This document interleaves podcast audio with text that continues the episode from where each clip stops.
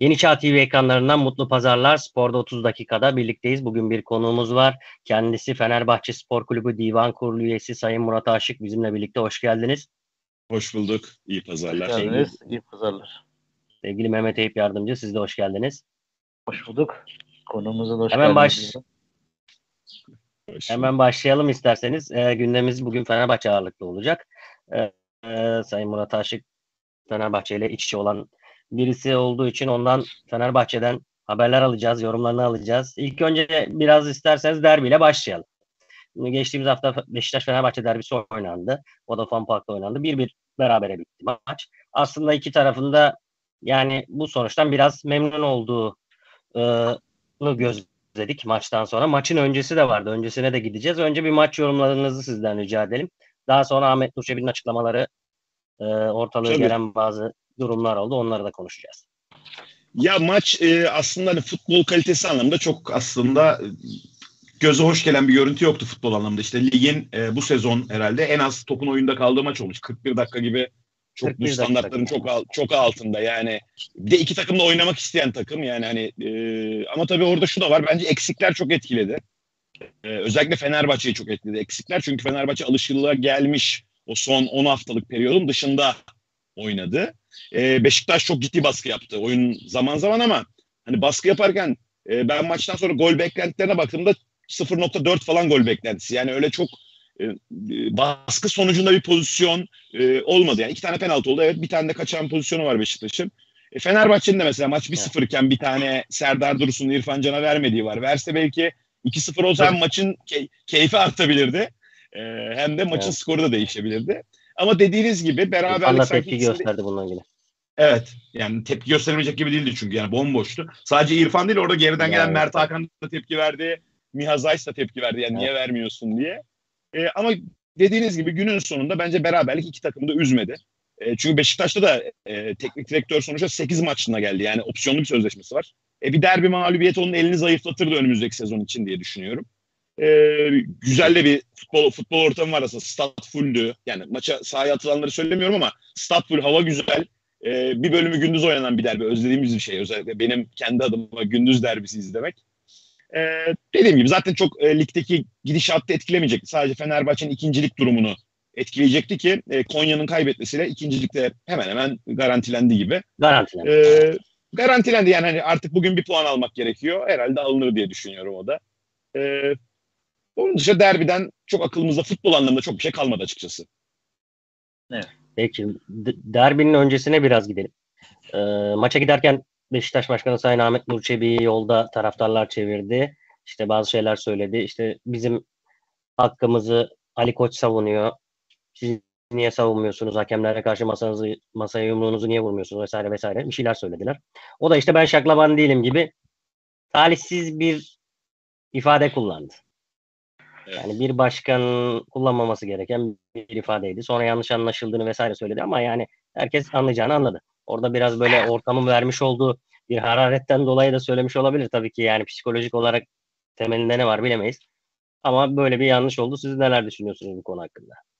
Ya ben her şeyden önce e, yöneticilerin taraftarla çok fazla sıcak temasta olmasından yana değilim. E, çünkü orada hepimiz insanız, onlar da insan. Samimi düşüncesi bu da olabilir ama şimdi artık bu cep telefonları olduğu için her şey çekiliyor artık.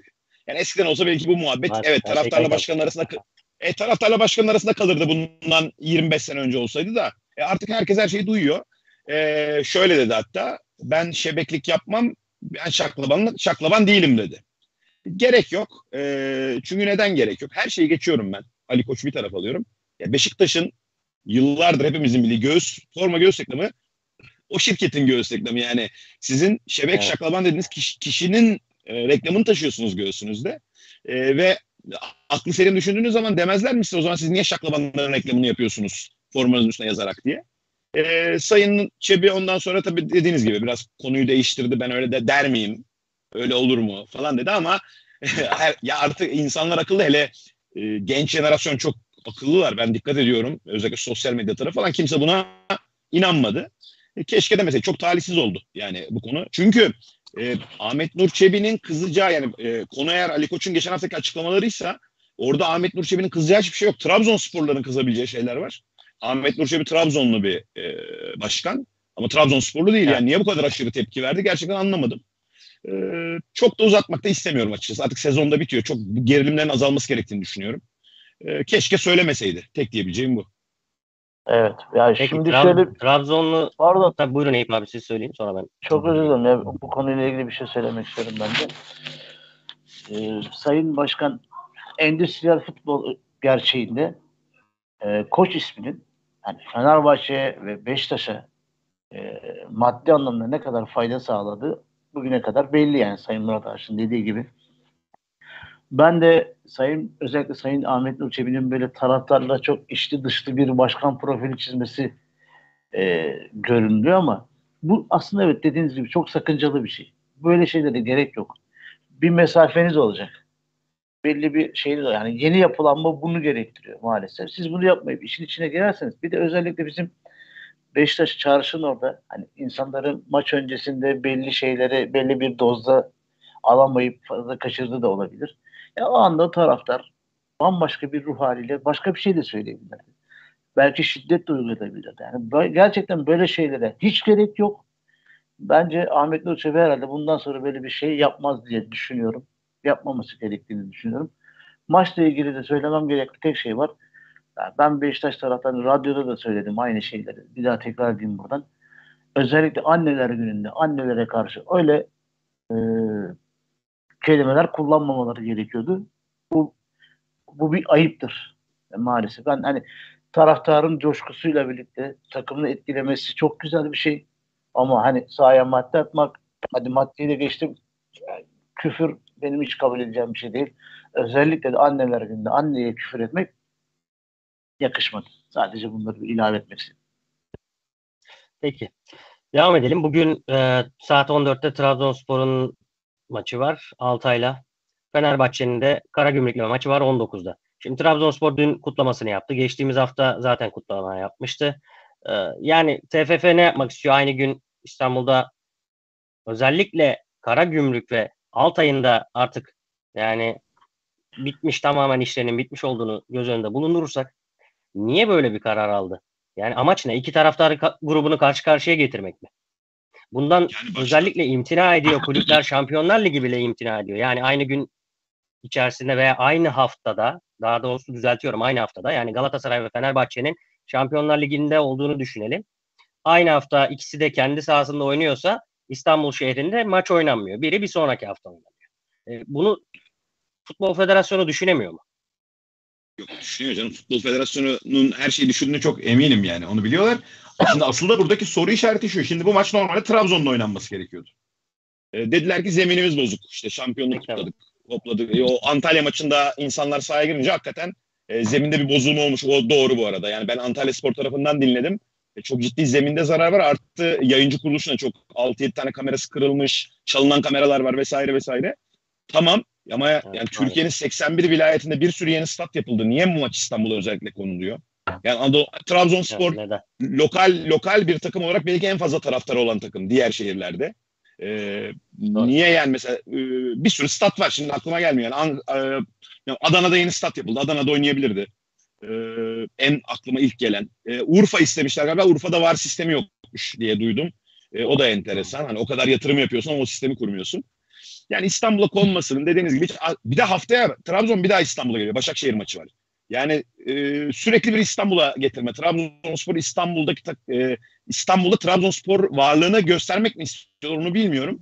E, ama İstanbul'un üç tane takımı var. Taraftarı gayet yeterli. E, Trabzon'u oraya sokmaya gerek yok. E, bu Trabzon'a da ayıp. Trabzonsporlara da ayıp. Şimdi kombine bilet almışım ben e, sezon başı. Bütün maçlara gideceğim diye taahhüt imzalıyorum orada. E, ben bu maça gidemiyorum çünkü Evet. kombinelilere bu maç serbest değil. Bilet almaları gerekiyor eğer bu maça gitmek istiyorlarsa. E, bir işin bu tarafı da var. E, tabii Trabzonspor yönetimi ve Trabzonspor yönetimi ve başkanı haklı olarak e, buradan güzel bir hasılat toplamak istiyordur yani hani son gider ayak. Çünkü eğer full dolarsa 94 milyon TL gibi de bir hasılat gelecekmiş. E, Trabzonspor'un avantajına ama dediğiniz gibi inşallah bugün sağ, yani bu gidiş gelişlerde özellikle trafikte vesaire e, sıkıntı yaşanmaz. Tek temennim o. Umarız öyle olur. Evet, ben İyi e, yardımcı var mı geç- sizin yorumunuz? şöyle söyleyeyim benim oğlum da geçen işte maça gittiğinde e, kutlamaların da aynı zamana denk düşmesinde ben aman dedim. Yani maça gidiyorsun ama kimseyle olası bir şeyden uzak dur. Yani elim yüzeyim ağzında çocuğu gönderdik maça. Ben sanırım özellikle şu hani e, Boğaz e, 15 Temmuz Şehitler Köprüsü'nde bu bayrak asma muhabbetinden dolayı bir İstanbul'da Trabzon varlığını ispatlamaktan dolayı bir çaba var. Ee, yine bu programda da söyleyeyim siyasetin bir şekilde eli giriyor bu işlere. Bu, yani bırakmıyorlar yani. Bırakın kardeşim. Dediğiniz gibi tamam e, Trabzon'a yakın bir sürü kentte statlar yok mu yani? Var. E, orada oynatın. Ya, e, başka, başka bir gün oynatın. yani. Ya şöyle yapabilirsiniz. Ya yani şimdi haftaya Başakşehir maçı var. Başakşehir kulübüyle görüşürsünüz. Onların da zaten hemen hemen işleri bitti ligde. Ee, Evet. Dersiniz ki ya sizin statta oynamayalım da maçı olimpiyatta oynayalım. Bizim taraftarımız da alınsın. Yani bu olmayacak bir şey değil ki. Bu iki takımın birbiriyle görüşmesi yapılabilecek bir şey. Çok daha da basit bir şey. Gerek de yok. Hem de o maç gününde zamanında ve olduğu şekilde oynanırdı. Ee, dediğiniz gibi buna birileri müdahale ediyor. İşi birileri kaşıyorlar. Nasıl daha fazla o gerilimi e, yükseltiriz diye uğraşılıyor bence. Ee, umarım gerçek spor severler, gerçek taraftarlar bu tuzaklara düşmez. Gider maçını izler, çıkar evine döner. Ee, kazasız belasız biter. Sonuçta e, lig bitti, her şey bitti. Düşen belli, Aynen. kalan belli, çıkan belli, her şey bitti yani ligde. Evet, her şey Ben, belli. ben de şunu söyleyeyim. Size katılıyorum bir yerde. Bu son iki maçta e, belki de Trabzon'a maddi anlamda da ha- hakikaten e, daha olası büyük bir gelir sağlamak istiyorlar. Hani bu da işin ekonomik boyutu yani işin gerçeği. Evet Veli'cim. Esasında esasında tamamen öyle olduğunu düşünüyorum ben de. Yoksa yani şampiyonluk kutlamasını da maçtan bir gün önce yapmak, zemini daha da berbat hale getirmek yani çok akıl kârı değil gibi. Devam edelim. Fenerbahçe'de bu duruma itiraz etmişti ama yani Futbol Federasyonu'nun e, yani basiretsizliği mi diyeyim ne diyeyim e, aşikar olduğu için hiçbir şekilde buna da sonuç alamadı. Beşiktaş Trabzonspor maçında kural hatası itirazı yapmıştı biliyorsunuz. Ona da haftalar sonra e, yanıt aldı. Trabzonspor şampiyonluğunu ilan ettikten sonra yanıt aldı. Şimdi bir kural hatası olmuş olsaydı yani Fenerbahçe gerçekten olmuş olsaydı Ayhan maçı Bey yani. bitirdi. Ne, ne olacaktı? Ben mesela bunu çok merak ediyorum. E, Trabzonspor şampiyonluğunu ilan etti. Kupasını verdiniz falan. Hatta orada şöyle bir şey gördüm ben. Bir e, satır arasında şöyle bir şey var. Kural hatası var fakat maç skorunu etki etmiyor gibi bir de bir ibare var. Daha da komik aslında. Trajikomik yani. Yorum yo- Hani- yoruma açık değil aslında böyle. Ya böyle bir şey olabilir Ya mi? Yani? Bir eski, şey bir kural- futbol hakem, eski bir futbol hakemi olarak yorum açık olmadığını belirteyim yani. Ya bir Yani de Fenerbahçe'nin de attığı golde de maç bitirdiler. Yani yok saydılar.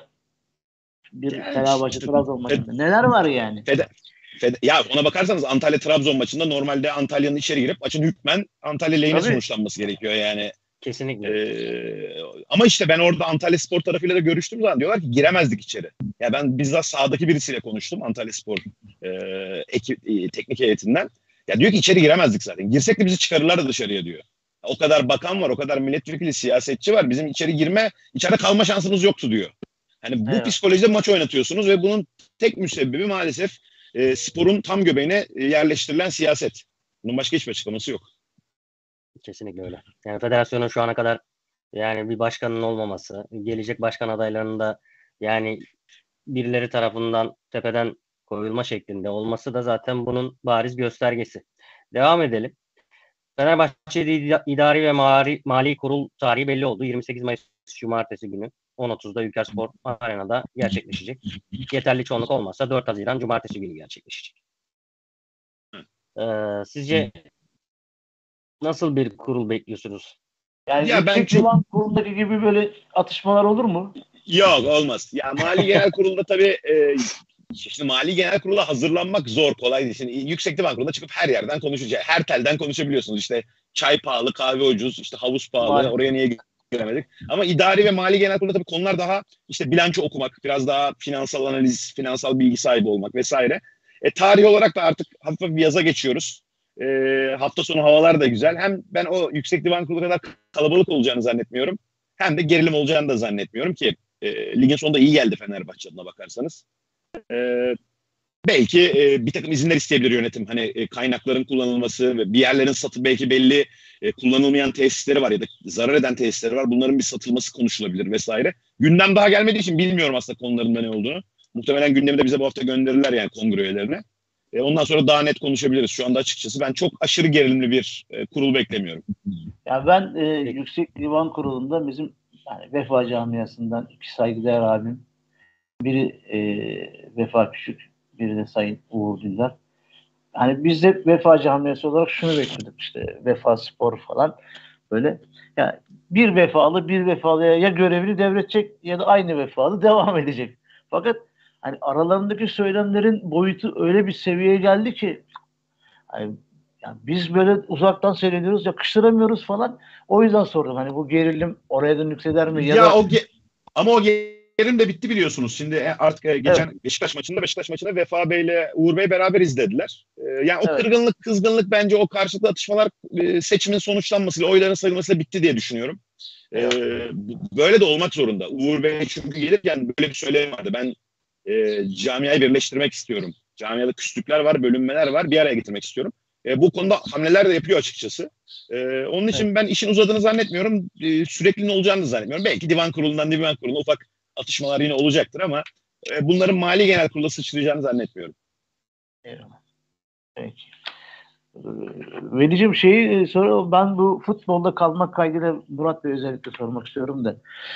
Yani işte biliyorsunuz dört kulübün borcu 17 milyar gibi hakikaten devasa bir boyutta. Yani işin içinden çıkılmayacak bir boyutta.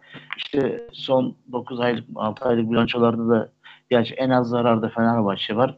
Fenerbahçe'nin e, işte 11 tane forvet transferi var. Harcadığı 50 küsür milyon euro var. Karşılığında Muriç'le e, kimdi? E, çok özür dilerim. Frey'in satışından elde edilen bir gelir de işte zarar orada E- 30 Elif, Elif Elmas'ın satışı var. 30 milyon gibi bir şey var zarar. Ben Fenerbahçe'de dışarıdan gördüğüm şu.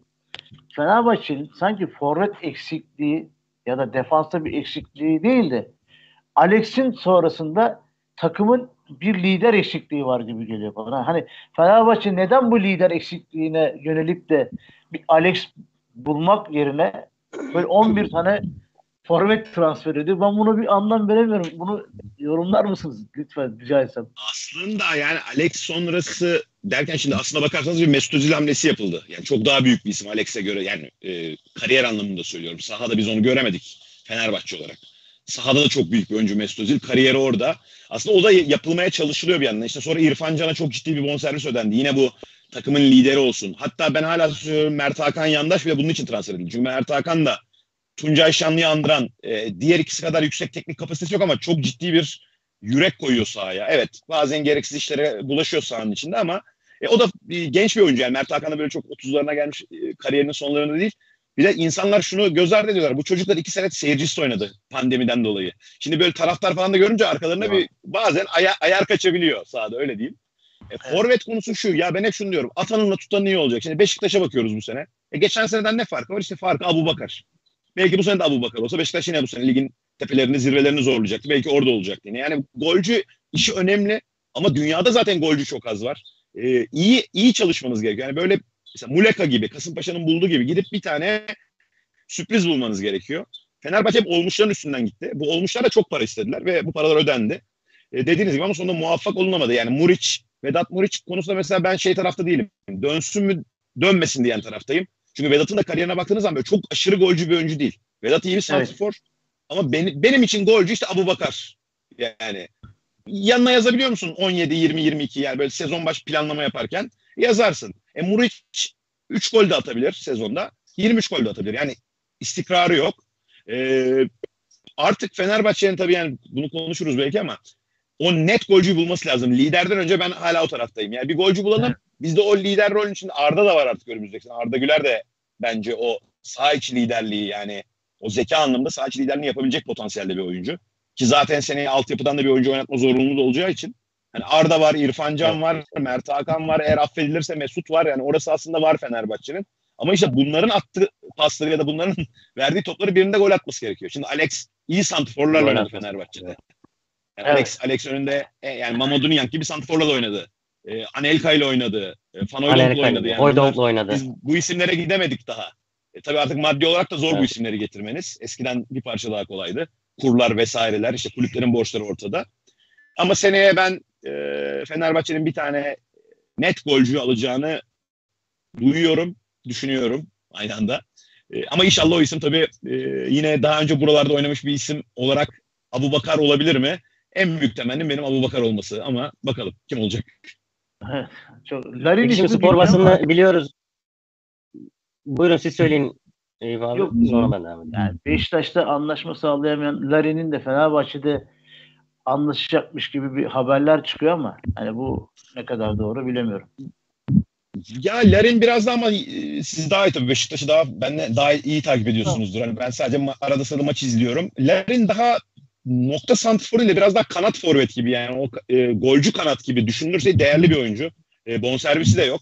E, tabii yabancı olayına da bağlı. Yani işte bu biliyorsunuz seneye tekrar 8 artı 3'ün devam etme durumu var. Hani öyle olursa başka Evet. bir senaryo var. 7 artı 4 olursa başka bir senaryo var. Bence Larin'in durumunu o yabancı sayısı da belirleyecek. Görüntü öyle. Şu an için öyle görünüyor. Şimdi bir de şöyle bir refleks var Türk spor basınında. Ne zaman böyle transfer dönemi de gelse hemen böyle geçtiğimiz sezonda Süper Lig'de top koşturmuş ve Avrupa'ya gitmiş tutunamamış oyuncular hemen tekrar geliyor mu gelmiyor mu? İşte en, en büyük örneği şey e, Abu Bakar ve Sörlot şu anda. Yani yatıyoruz kalkıyoruz Sörlot. Sörlot Fenerbahçe'ye mi geliyor Beşiktaş'a mı geliyor? Sürekli bu yazılıyor çiziliyor. Yani spor basının da aslında biraz daha yaratıcı olması lazım. Biraz daha böyle ya- yani haber e, ya istihbaratları orada- yok. Ya gerçekten yaratıcı değiller yani. Ya aslında şöyle düşünelim onu bence. Ben öyle düşünüyorum. Şimdi bizim yöneticilerimiz de çok fazla yeniliğe açık olmadıkları için yani çok çalışmak istemiyorlar. Çok araştırmak, izlemek, yeni isimler katmak, o riske girmekten de imtina ettikleri için biraz o e, basın mensupları onların yansıması gibi oluyor. Diyor ki bunlar nasıl yeni birini getirmez. O Olmuşlardan birine giderler öncelikle. İlk hedefleri o olur. Evet. Önce biz bir onları yazalım diyorlar. Bir gündemi tutalım bir yerde. Sonra bir yerden bir yere kaydırırız diyorlar muhtemelen. Ee, tabii için yani, yani Abu Bakar'ı ayırıyorum. Sörlot mesela benim emin olamadığım bir oyuncu. Evet bir sezon çok iyi oynadı Trabzon'da ama Sörlot'un o sezon dışında sezonu yok kariyerinde. Yani Trabzon öncesinde de yok, Evet. Trabzon sonrasında da yok. Yani evet o sene oldu. E bu sene orada Cornelius da oldu. Yani belki Trabzon'un oyun sistemi etkiliyordur bunu, başka bir şeyler etkiliyordur. Sörlot'ta ben soru işaretliyim ve istenen rakamları da biliyorum. O rakamlara Sörlot'tan çok daha iyisi bulunabilir. Ben de Sörlot'un e. Beşiktaş'ın ve Fenerbahçe'nin oyun sisteminde Trabzon'daki oynadığı sistemdeki kadar varlık ortaya koyacağına inanmıyorum. Çok netim bu konuda.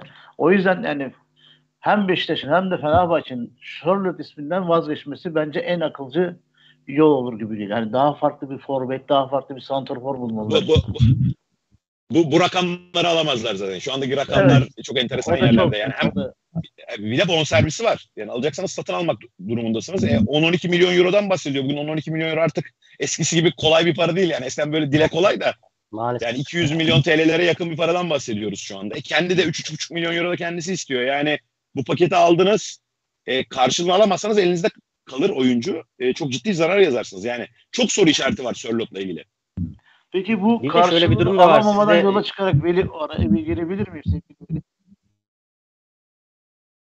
Buyurun buyurun. Ses gecikmeli geliyor ya o yüzden ben konuşuyorum sanırım. Buyur abi. He, tamam çok özür. Şimdi bu karşılığını alamama durumundan yola çıkarak şunu söylemek istiyorum. İşte İsmail Kartal hakikaten Türkiye Süper Lig'de Fenerbahçe adına çok büyük iş başardı. İşte Fenerbahçe'nin belki e, Şampiyonlar Ligi umudu yokken bu umudu yaktı. Buralara getirdi. Fakat benim görüşüm şu. Hani başarısına baktığımız zaman Süper Lig'deki İsmail Kartal kalmalı mı? Kalmalı. Ama profil olarak şöyle geniş çaplı baktığımda e, Fenerbahçe önümüzdeki sezon belki Şampiyonlar Ligi'nde mücadele edecek. Bu hani ön elemede neler yapacak bilemiyorum. O zaman o pencereden baktığımda da hani Jorge Jesus mu? Eyvallah. Löw bile değil. Bak, Jesus mu? Evet. Bunu siz nasıl yorumlarsınız? Hakikaten hani Jesus gibi bir isim gelmeli mi? Yoksa hani İsmail Kartal'la mı devam etmeli? Ya benim ben daha İsmail Hoca ben göreve başladığı gün söyledim bunu. Hiç başarısına başarısına bakmadım. İsmail Hoca geçiş dönemi için geldi Fenerbahçe ve geç, yani biz Türkiye'de çok kullanmıyoruz bu kelimeyi ama yurt dışında bu çok fazla var. Geçiş dönemi hocası. Hatta İngiltere'de bunun başka bir adı var yani.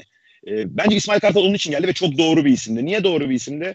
Camianın içinden çıkmış. Ya burada hem futbolculuk yapmış, hem antrenörlük hem teknik direktörlük yapmış. İyisiyle kötüsüyle bu kulübün diplerini ve zirvelerini yaşamış. İşte, e, şampiyonluklar görmüş, Avrupa'da yarı finalde görmüş, Nisan ayı şampiyonluğunu görmüş. Görmüş de 103 gollü şampiyonlukta futbolcu olarak görmüş. Tamam bunların hepsini bir kenara koyuyorum. Ama İsmail Kartal teknik direktör olarak bakarsanız bu sezon teklif alamamış bir teknik direktör. Artık kariyerinin sonuydu belki çünkü e, Konya ve Rize serüvenleri iyi geçmedi İsmail Kartal'ın kendi adına. Evet. Ya burada ne vardı? Win-win aslında. Hem Fenerbahçe iyi gelebilir İsmail Kartal. Fenerbahçe de İsmail Kartal'a iyi gelebilirdi. Belki kariyerinin son 4-5 senesi için bir adım attı İsmail Kartal ve Süper Lig hocası olabilirdi. Ve bence bu yaptığı başarılarla bunu kazandı. Bundan sonra İsmail Kartal Süper Lig'deki belli bir seviyedeki bütün takımlar için ilk üç adaydan biri olacaktır teknik direktör olarak. Ama ana plan hocası yani kadroyu kurmak sıfırdan e, transferleri yapmak. Ya bugün bir Avrupa'da isimli oyuncu transfer edecekseniz oyuncu sorar teknik direktörün kim diye. Yani İsmail Kartal'ın ben çok severim. Şat tanırım, severim. 30 yıldır 30 yıldan fazladır tanıyorum ama yani Avrupa'daki bir santrfor İsmail Kartal sen o kim diyecektir muhtemelen. Herhangi bir Türk hoca için de o bunu söyleyecektir. E, Jesus benim çok beğendiğim bizim Avrupa'da yarı finali, Benfica yarı finali oynadığımızdan beri böyle sağ kenarındaki hareketleri vesaire böyle aklımızda hep ya Fenerbahçe'ye olur mu? Ya Türkiye'de olur mu? Çünkü böyle biz seviyoruz böyle hoplayan zıplayan kenarda aktif e, baskılı futbol oynatan yani onun adına dikine diyorlar ama ben baskılı futbol diyorum. Yani doğru futbolu baskıyı doğru yapan bir teknik direktör. E, yanında getirebileceği oyuncu sayısı çok fazla. Özellikle Portekiz'den ve Brezilya'dan. Oralarda çok ciddi bir tanınırlığı var. E, ben size yüzde yüz katılıyorum. Yani ana plan hocası olarak e, Jesus olmalı. Löw adı ilk çok gezdi. E, fakat Löv'deki sorun şuydu ki Sayın Başkan da bana bunu birebir sohbetimizde anlattı. Yani kafamıza takılan şu dedi. Ya bu adam tamam Alman milli takımıyla çok büyük işler yaptı ama lig dinamizminden çok uzak. Yani 16-17 sene milli takımda çalıştı. Siz evet. daha iyi biliyorsunuz yani yıllardır takip ediyorsunuz. Milli takım teknik direktörlüğü başka bir şey. Lig takımı hocalığı başka. Birinde 3-4 maçı planlıyorsun. Birinde belki 40-50 maçı Avrupa'sı, Türkiye Kupası, osu busu. Çok farklı dengeler. O yüzden ben de Jesus olacaksa ki olacak gibi gözüküyor. Ee, İsmail Hoca'ya ha bunu da çok söyledim. İsmail Hoca keşke bu e, sistemin içinde bir yerlerinde kalabilseydi. Yani ikinci adam olarak mı bilmiyorum sportif direktör olarak mı. Yani burada çünkü niye? Allah korusun yani Jesus gelip başarılı olacağının garantisi yok. Başarılı da olamayabilir. E, İsmail Hoca'nın kapısı her zaman çalınacak. E, onun için bu bünyenin içinde kalsaydı iyi olurdu ama kendisi ayrılmak yolunu seçmiş. İnşallah bundan sonraki kariyerinde e, en az bu sene olduğu kadar başarılı olur. Evet, yani dediğiniz gibi yani zaten milli takımdaki teknik direktörlük biraz koçlukla doğru orantılı. Yani sizin çok bir şey yapmanıza gerek yok. Zaten belli seviyeye gelmiş insanları sadece belli sistemde yerine oturtuyorsunuz ve koçluk görevi yapıyorsunuz. Ama e, ligde takım çalıştırmak çok farklı. Löw'ün zaten en büyük eksikliği bu. Evet. O yüzden yani bir de şu da var. Ha, Löw, Löw'ün geçmişinde de böyle çok büyük kulüp takımı da yok. Hani öyle bir hoca da değil. Yani atıyorum geçmişte yani şimdi atıyorum Bayern Münih'i çalıştırmıştır da Alman olduğu için öyle diyelim. E zaten büyük takım deneyim var. Löw'ün çalıştırdığı gerçekten en büyük takım Fenerbahçe kariyerinde. Onun dışında yani e, Avusturya Ligi'nde takımlar var. E, Almanya Ligi'nde de baş aldı. Yani alt yani orta ile alt sıra takımlarını çalıştırmış. Hani çok riskliydi Löw operasyonu. O yüzden başkan ya bir de tabii bizim Fenerbahçe'nin bizim diyorum. Fenerbahçe'nin acil şampiyonluğa ihtiyacı var. Yani Löw'le belki bir proje yapabilirsiniz ama yine 2-3 sene demek o. Jesus biraz daha gelip her gittiği yerde öyle olmuş. Ee, daha kupaya oynayan, kupa kazanmaya odaklı bir teknik direktör. Daha iş bitirici bir teknik direktör. O yüzden Jesus öne çıktı Fenerbahçe'de şu anda. Peki son olarak Fenerbahçe Beko'ya geçmek istiyorum. Mutlaka geçin. Ya, biraz zamanında bas- basketbol şubesi sorumlusu olarak yönetim kurulunda görev aldığınız için Fenerbahçe Beko'da e, Koç Alexander Djordjevic'le yollarını ayırıp Dimitris Itiudis ile anlaşmak isteniyor gibi bir haber çıktı. 8 yıl aradan sonra Euroleague'de playoff'ta mücadele edemiyor Fenerbahçe. Ee, Euroleague'i ülkemize getiren kulüp olduğu için çok önemli bu. Ee, siz bu konuda herhangi bir bilginiz var mı? E, var. Ne? Yani var derken şöyle yani yönetim evet e, Georgievic'le yollar ayrılmak isteniyor fakat e, şimdi sonuçta devam eden bir lig yarışı var. E, playoff'lar başladı. Fenerbahçe'de bugün ilk maçını oynuyor Fenerbahçe Beko. Bence bir defa bir ligin bitmesi beklenir. Ha, doğru mu bana göre değil. Bana göre ben Georgievic'i ilk geldiğinde söyledim. Georgievic Euroleague koçu değil her şeyden önce. Yani lokalde başarılı olabilir. Sonuçta geçen sene İtalya şampiyon oldu Bologna ile ama Avrupa Kupası yani Euroleague seviyesinde, Euroleague'de şampiyonluk seviyesinde ya da Final Four oynayacak seviyede bir tek koç değil. Zaten e, Euroleague'de çalıştığı takımların hepsinden de kontrat süresi doğmadan ayrıldı. Çok büyük bir oyuncuydu o ayrı. Ama o seviyede bir koç olamadı. E, Itudis olayı şöyle. Itudis olayı bence Ceseka'nın daha durumu tam belli değil. Yani daha Euroleague'de vesaire görüşüyorlar. Eğer kesinleşirse Ceseka'nın Euroleague'de olmayacağı o zaman tabii ki Itudis aslında alınabilecek en e, marka isimlerden bir tanesi. Onun da Xavi Pascual ismi geçiyor e, Zenit'in koçu e, sürpriz olarak da çok konuşulmayan bir Obradoviç ihtimali de hala dillendiriliyor. Çünkü E, Obradovic'in de Partizan'la o Euro kazanamadığı için e, ya da Euroleague'e katılma hakkı kazanamadığı için diyeyim. Ama işte yine bu Rus takımlarının alınmaması durumunda Partizan'a bir wild card verilip Euroleague'e alınma durumu da var. Hani o yüzden orada devam da edebilir. E, Itudis e, son yılların herhalde en başarılı koçudur yani. Şimdi tam rakamlar aklımda yok ama hani Final Four oynama ve kazanma anlamında. E, Türkiye Ligi'nde de çalıştı daha önce Banvit takımında ve başarılı oldu. Zaten Banvit'te başarılı olup CSK'ya gitti. Yani burayı e, burası onun kart viziti. E, gelirse başarılı olur. Ben tabii ona göre nasıl bir takım kurulacak? Artık gerçekten bu kurlarla e, basketbolda yani iyi oyuncu pahalı. Eskiden futbolcularla çok makasa çıktı da artık basketbolda iyi oyuncu alacaksan parayı ödeyeceksin yani. E, kolay değil. E, orası tamamen Sayın Başkan'ın finansmanıyla. Yani sponsor da Sayın Başkan. E, kulüp başkanı da kendisi. Yani kendisi sürekli orayı döndürüyor. Ama tabii ki bu sene başarısız bittiği için Euroleague anlamında seneye orada da ben bir atılım bekliyorum. Ama oraya var. Şu anda Fenerbahçe'de bütün odaklanma hem yönetim başkan ve camiada futbol.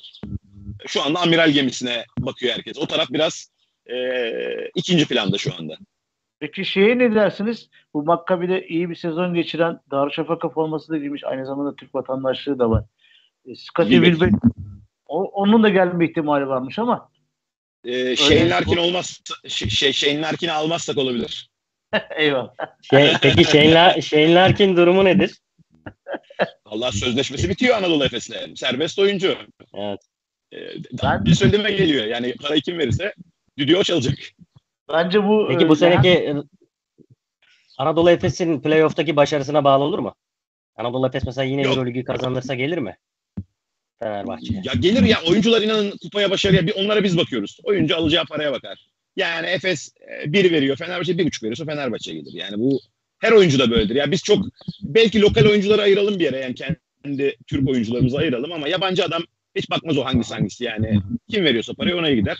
Tabii ki Larkin olayı şöyle. Larkin ile Bilbek'in ikisi de Türk devşirme oyuncu olduğu için ikisi de çok değerli. Özellikle ligde e, Türk olarak oynadıkları için çok değerliler. Bir olmuyorsa öbürünü almak lazım ama yüzde yüz katılıyorum yani. Wilbeck'in de çok iyi bir oyuncu. Farklı özelliklerine belki farklı alanlarında Larkin'den daha iyi bir oyuncu yani. Daha iyi savunmacı, belki daha delici. Ama işte Larkin'in de tabii öldürücü bir şutu var. Yani istediği zaman tek başına maç kazanıyor. Ee, ama ikisinden birinin seneye ikisinden birinin seneye Fenerbahçe'de olacağını düşünüyorum. Ama hangisi olur onu zaman gösterecek. Bu da ligimiz için güzel bir haber. Yani özellikle Wilbeck'in tekrar dönüyor olması benim e, gider. Sevgili Eyüp Yardımcı son bir sorunuz varsa alalım. Onun dışında yoksa ben programımızı yavaş yavaş kapatıyoruz. Bir sorun yok. Katıldığı için Sayın Murat Aşçı çok teşekkür ederim. Çok güzel. Ben teşekkür ederim. Ben de çok keyif aldım. Ben çok Sayın Murat Aşık bizimle birlikteydi bugün. Ee, Yeni Çağ TV ekranlarında birlikteydik. Sporda 30 dakika programında. Önümüzdeki hafta e, farklı saatte buluşabiliriz. Farklı günde buluşabiliriz. Sayın Murat Aşık da yine transfer dönemi e, başladığı zaman konuk etmeyi planlıyoruz. Kendisi de müsait olursa. İnşallah. İnşallah. Görüşmek üzere. Hepinizi seviyoruz. Hoşçakalın. Görüşmek üzere. iyi pazarlar. Abi,